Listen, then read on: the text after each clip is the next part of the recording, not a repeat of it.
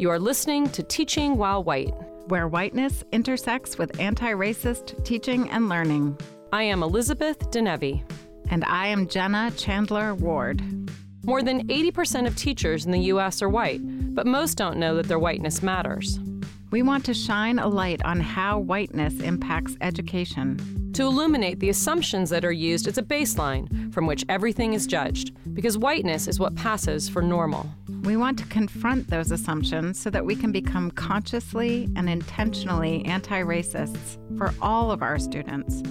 You are listening to Teaching While White.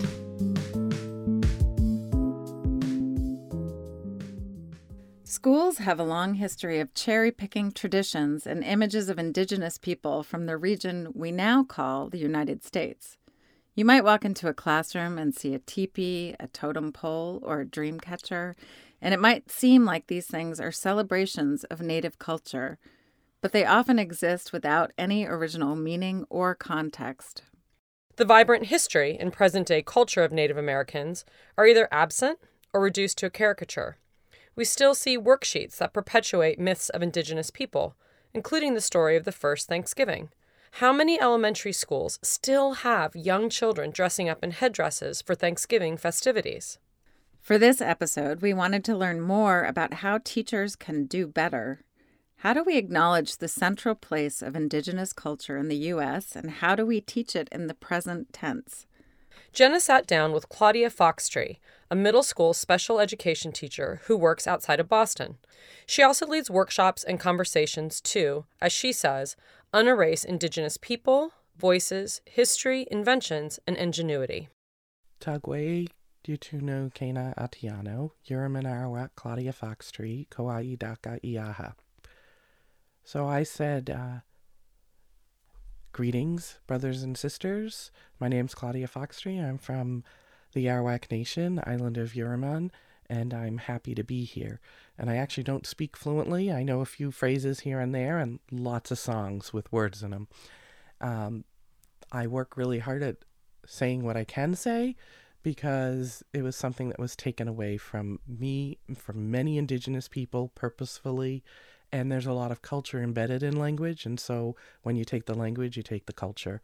You also take the children sometimes because you take away their ability to communicate with their families when you take away their language, which is what happened when kids went to boarding schools. And so I work at keeping some of the language alive in a daily basis. One reason is so my ancestors can hear me and know that I've survived. When Claudia refers to boarding schools, she's talking about the movement to remove Native American children from their homes and place them in schools designed to assimilate them into the dominant white culture. Indigenous children were stripped of their names, language, and traditions in a systematic effort to wipe out Native culture. These schools were established in the late nineteenth century by the U S government and religious organizations. The last one didn't close until nineteen seventy-three. Claudia is working to challenge the myths and stereotypes that grew out of this effort to erase Native culture. It can be challenging. The context of the question I get the most goes something like this. So you're Native American. What nation are you? And I'm thinking, this is really great because they're using the word nation instead of the word tribe. So this person must kind of be with it and have educated themselves. And um, I will say, I'm Arawak. And they'll say, oh, those are the people who were in the Caribbean island who first greeted Columbus. And I said, yes, and I'll be more excited. And then they'll say, aren't they all dead? Mm. So that is actually a question. Aren't they all dead? And yet they're talking to you. And they're talking to me. And I just said I was. And so that is the number one question. And if you ask Um, indigenous people across the country, the number one problem is considering that indigenous people are all dead. Non-indigenous people don't see any indigenous people, and so they're like, oh, there's nobody around. It's the ideology that's been perpetuated. It's the myths that's been perpetuated. It's the stereotypes. It's the stories. It's the absence of real life, living, acting, dancing, musician, lawyer, activist, politician. It's the lack of everything else that makes folks believe that we're all dead. Right. And the invisibility in curriculum, the invisibility. Correct. Just invisibility, period.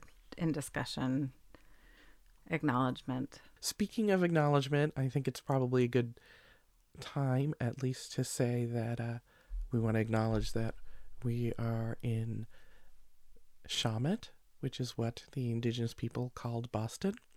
And the people from this area were the Massachusetts people, and they still exist here. As uh, someone from the Massachusetts, not me, but somebody else, would say, we've always been here. We were here ten thousand years ago, five thousand years ago, one thousand years ago, and we will always continue to be here. And in, and they are correct, because as we age and move on or do whatever, there will always be Massachusetts people, because this is their land, and they are the caretakers of it. Yeah, thank you. So we're about to head into November. We just walked through um, what is sometimes called Columbus Day weekend. Um, in some places, it's now being referred to as Indigenous People Weekend. And I know that you are working with schools, you're working with teachers, your kids have gone through schools. Is there a common, I don't know, if you have an audience of white teachers who maybe don't know very much about how to talk about Indigenous peoples, how to, to teach about it, and are giving out handouts for Columbus about Columbus and or Thanksgiving. I don't know, are there common themes you see or messages? So for years, I've been asked to do presentations in November because it's Native American Heritage Month and it's Massachusetts, and Thanksgiving is the thing people want me to talk about.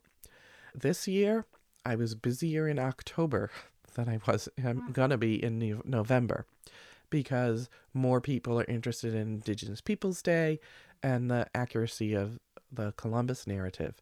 The difference is that folks can let go of Columbus pretty easily. They didn't kind of love him to begin with. It wasn't a day that they were celebrating Columbus. They just liked having the day off, right? But Thanksgiving doesn't have that feeling. It's a cherished time that pe- families have gotten together. And it is uh, problematic because of how it was created. So when we go back to the beginning, the question we ask is, when was the first Thanksgiving? And of course, that has to be with Indigenous people. So for thousands of years, Indigenous people have been celebrating the harvest and doing Thanksgivings. That's what we call them as well, for the sun, the moon, the strawberries, the corn, you name it. And so the first Thanksgivings on this land were Indigenous people. And to not acknowledge that goes into the invisibility problem and myth. When um, you look at Abraham Lincoln later on, he was coming out of the Civil War. That means the country was divided, and he was trying to bring the country together. Sarah Josepha Hale petitioned him to make a Thanksgiving Day that would unify the country, and he thought that might be a good idea. And so he needed a creation myth, an origin myth that everyone could buy into that would restart the country as a unified group. And when you actually go back in history to the officially proclaimed Thanksgivings, that's the key word, officially proclaimed, you will find Thanksgivings by European settlers like Governor Bradshaw in sixteen thirty-seven that says, we proclaim an official day of Thanksgiving, and the rest of it will always be for our men coming back after having massacred Native people. And those aren't the kind of official proclamations that you want to remember and honor when you're unifying the country. So none of the official proclamations get to be used because they are all in honor of having massacred Indigenous people, including the sixteen thirty-seven massacre of seven hundred Pequot men, women, and children in their village. So you go back further and you're like, when's another time we can talk about how Native people greeted us and we had this wonderful sit down? And you get to this mythological time period in sixteen twenty-one. The Pilgrims are writing letters home after they've left to start a new life in a new country. And those letters aren't saying, we made a mistake. It's really cold here. There's no food. And there's a lot of violence with indigenous people. We want to come home. The letters they write have a lot of propaganda. Things are great. We've never had so much food. It's wonderful. We're getting treated really well. And that's how they read. And so there's a set of letters that was on the ship called The Fortune, and they are published in a book called Mort's Relation. And in that book are two of them dating to around that time period that kind of match when there might have been some kind of a festival. One of them talks about the food that's eaten, and the other one is the one that anyone who knows anything about Thanksgiving will quote. And that's the one where it said, Massasoit and his ninety men came amongst us, and we never had so much plenty as we do now, and then goes on to describe some of the food. Scholars in the area have uh, determined that the Pilgrims were probably celebrating their own harvest and Thanksgiving. When they did a Thanksgiving, it was always religious. Being religious, they would never have done it with indigenous people, because indigenous people were seen as heathens. Heathens meaning they had no religion, meaning they had no Christian religion. And so therefore, not being Christian, they wouldn't have done any kind of a Thanksgiving with indigenous people. So they were doing it privately, and they were shooting off their guns. So you can imagine that Mass- Massasoit was hearing guns going off, and they've been sort of taking care of these folks and making sure that they have what they need. And he's like, oh, something's going on. Let's rally. And he gets ninety men in full military regalia to show up at where the Pilgrims are. And they're like, uh, why are you here? And he says, we heard you shooting your guns. And he says, oh, we're just celebrating. And what are you celebrating? The harvest, you know, we had a really good year, that kind of thing. He says, oh, well, we'll join you. You don't have enough food. We'll get some deer, which is one of the main foods that they have at this greeting meeting. And they have um, this meal together. It does not include women. It does not include children. It is not an official Thanksgiving. It does exist as this time period where they have a meal, where they're sharing, and it would be more in the category of like a diplomatic envoy and a diplomatic meal, not a family get-together meal. So that's the, the biggest myth. The problem isn't so much as the Thanksgiving myth is wrong. It is wrong. The problem is that indigenous people don't have a voice in a story that they are involved in. They don't have a voice in their own lands. They don't have a voice in any narrative in this country. If you have a continuum that's a mile long of everything that has to do with indigenous history and culture and people, you might have a foot worth of that mile that is anything anybody knows about indigenous people. And it is like, there's some connection to Columbus, there's some connection to Thanksgiving, they don't like mascots and stereotypes, uh, they wear feathers, they have teepees, you know, you can name every stereotype. And that's all you can name, because we haven't had a voice in saying anything for the rest of that mile continuum of who we are and what we've done. And to add insult to injury is that every single other racial or ethnic group, whether you came here voluntarily or involuntarily, has some place in the world where they are represented somewhat accurately. So somewhere in the world, the people like them, pick your race, ethnicity, or religion, are in power, like our lawyers and uh senators or kings and queens or whatever the leadership is, uh, run banks or merchants, uh, have books and literature written about them and their history, are represented in the media and movies, are teachers, are artists, are you, you name it. Somewhere in the world that exists for every single group that lives here in this country, except for the people who live here in this country and nowhere else, which is the indigenous people. And we wouldn't have an expectation that Germans teach about us. They may, but there's no expectation that they do or should. So we do have it about this United States, as we should. And the fact that the socialized curriculum, the core standards, say there's two grade levels where you talk about Thanksgiving, is hugely problematic. We should be discussed in every subject, every grade level, the entire K twelve, because this is the land, this is the people of the land, and everything to do with this land and what the people found, invented, and created on this land is relevant to the people who are now living on the land.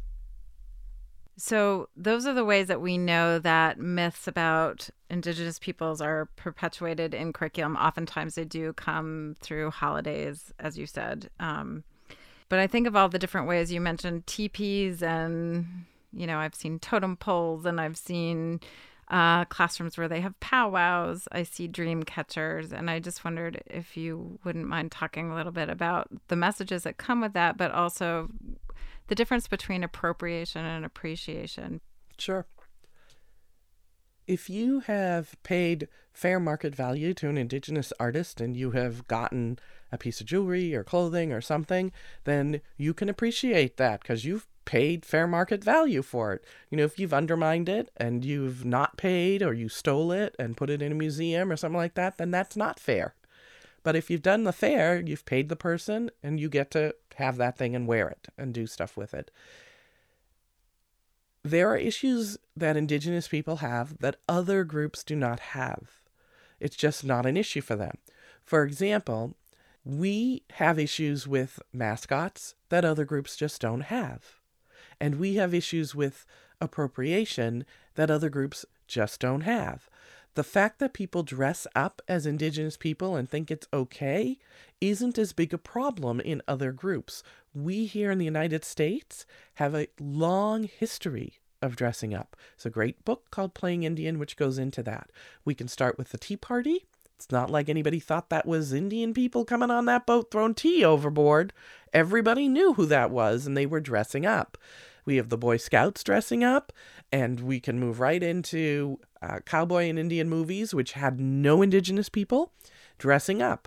So the idea of dressing up in this culture is embedded in a way it is not embedded about other groups. I'm not saying it doesn't happen. It's just not built upon it like it is for Indigenous people. So it's a particular issue that we have.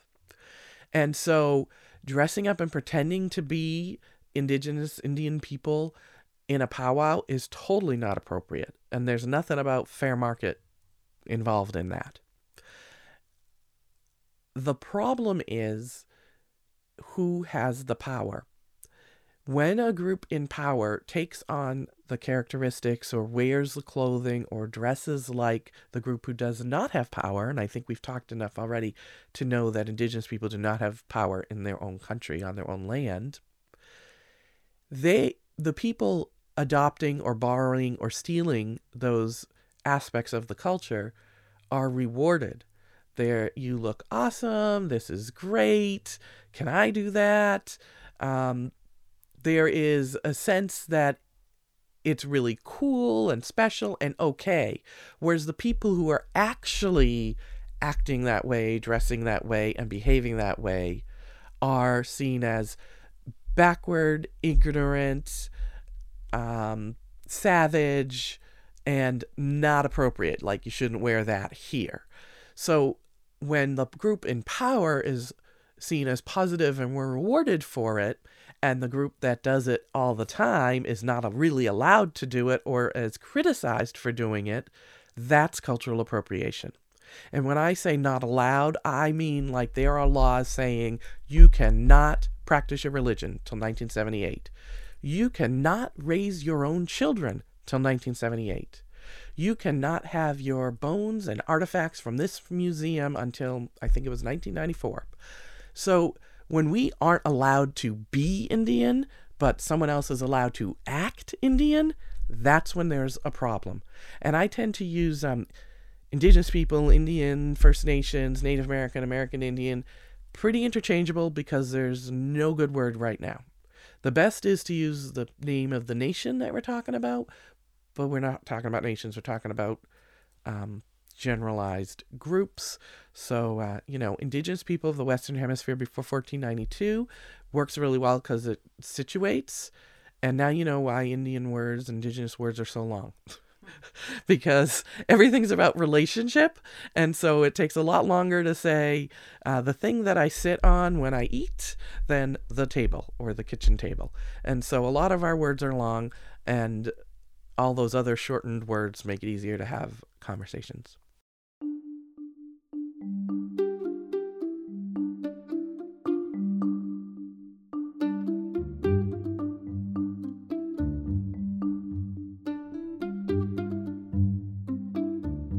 You talking about some common words that are used uh, all the time that have been totally divorced from their Indigenous history and heritage. Do you mind talking about a few of those? Sure, sure. That's um.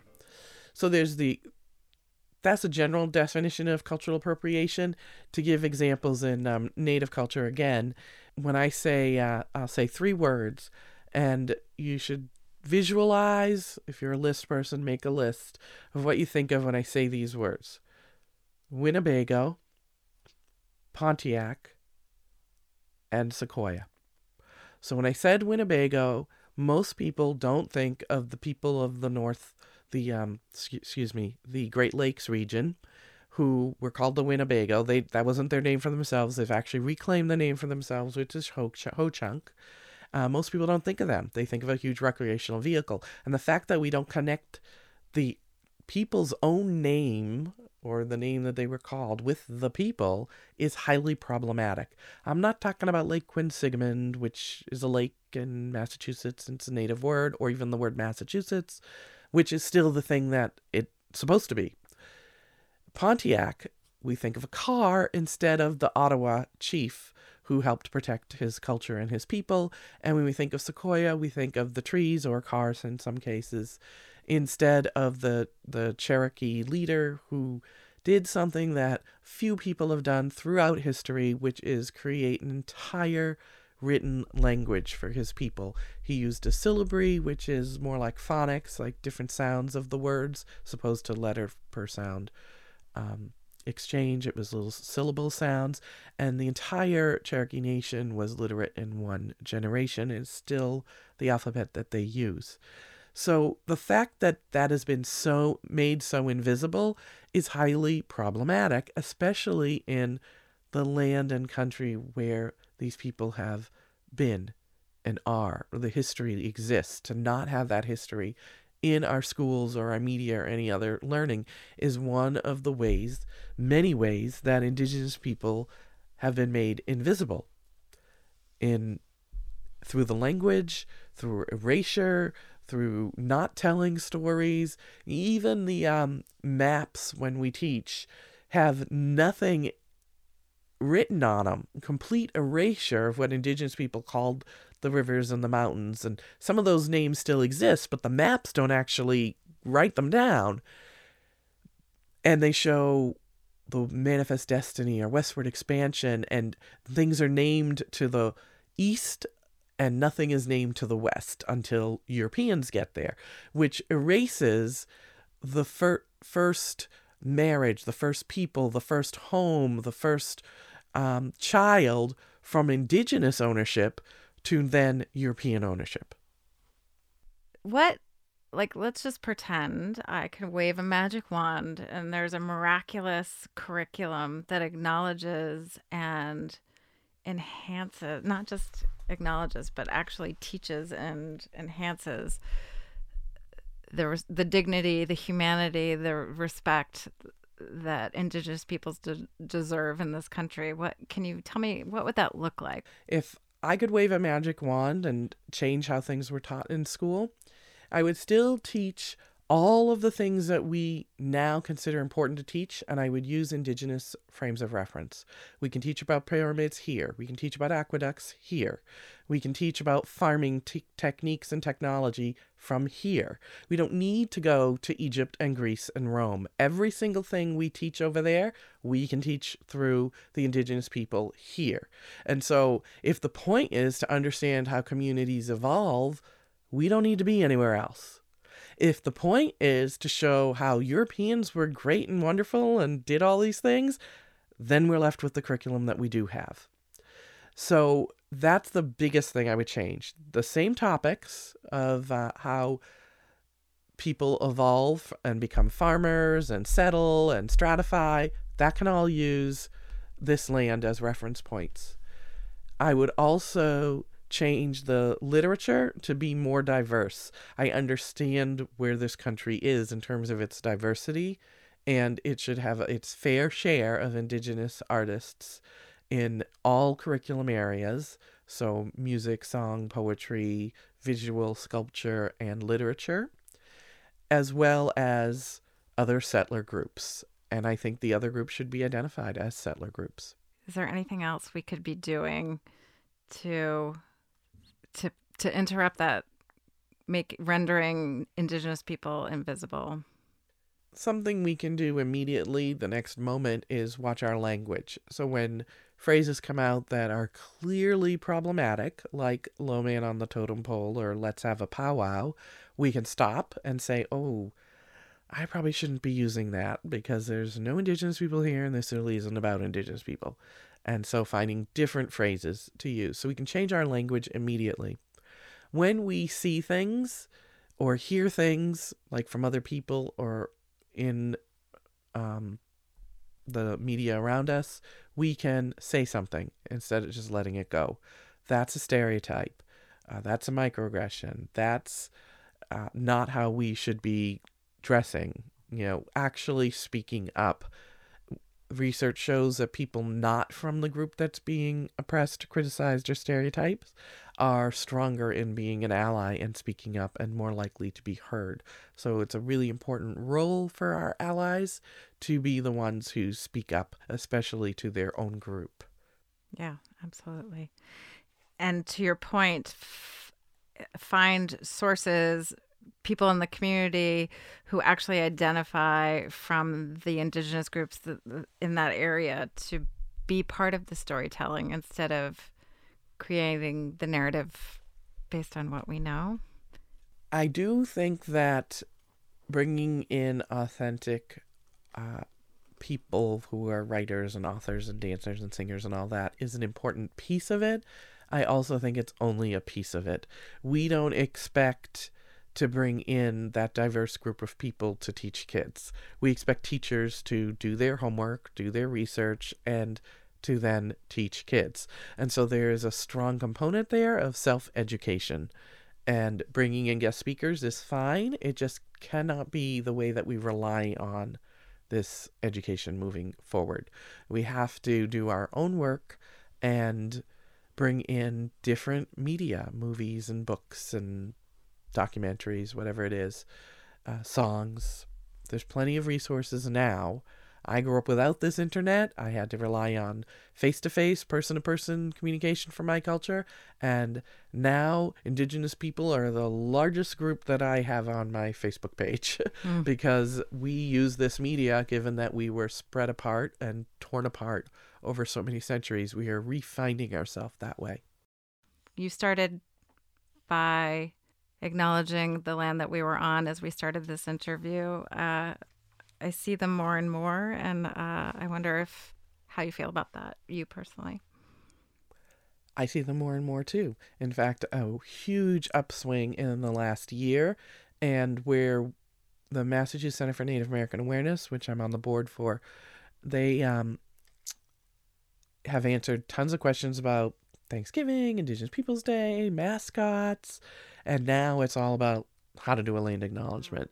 So it's definitely the thing to do, um, and I think it's excellent. However, with caution, I don't want to see it become another stereotype or trope or microaggression.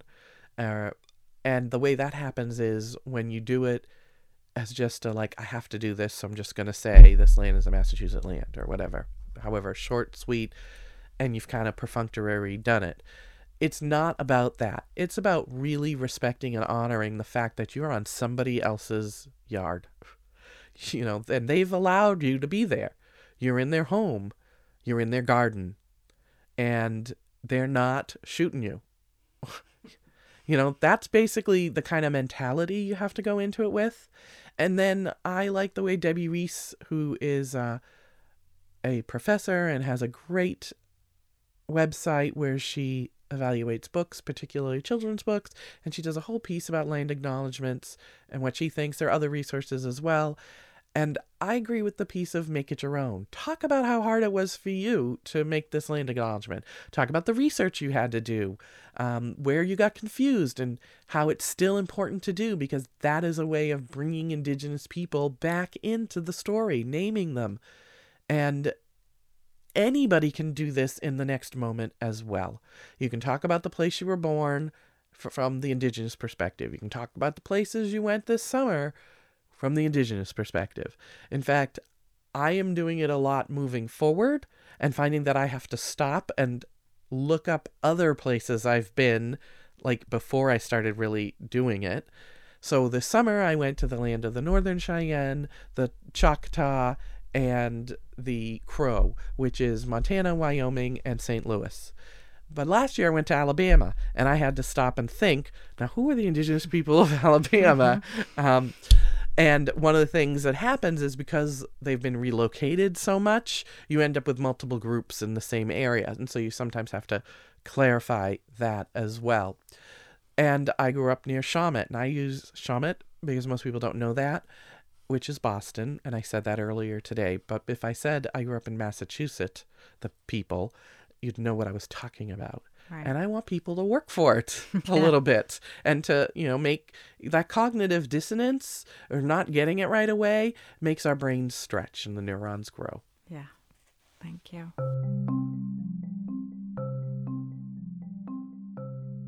That was Claudia Foxtree, a middle school teacher and community activist near Boston. I've been paying attention to the different ways that Native Americans are depicted in schools. So often they're reduced to a costume or a cartoon. But I'm not just thinking about how they're depicted. I'm also thinking about how they just don't show up at all in classrooms and curriculum. For example, why does American history only start once Europeans arrived here? And why do we have standard units about Native Americans that are siloed from the rest of American history, as if Indigenous people are not an integral part of this nation? And why are we still using people as mascots? We have a lot of resources on our website to help you expand the ways you teach about the history and culture of Native Americans. We're airing this podcast in November, the time when many of us are trying to figure out what to teach about Thanksgiving. But really, we need to be thinking about how we include this experience of Indigenous people all year round. As Claudia writes, this country would not be what it is without the past and present contributions of its Indigenous people. Thanks for listening. If you enjoyed the podcast, please spread the word.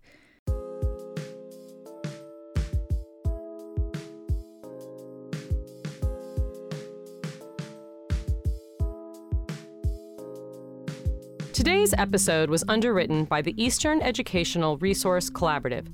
EastEd is a nonprofit group dedicated to increasing equity in schools, communities, and higher ed.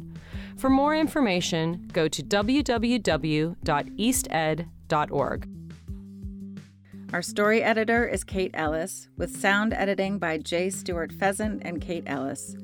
Our theme song and music was written and performed by Henry Needham. I'm Jenna Chandler Ward. And I'm Elizabeth Denevi, and this is Teaching While White.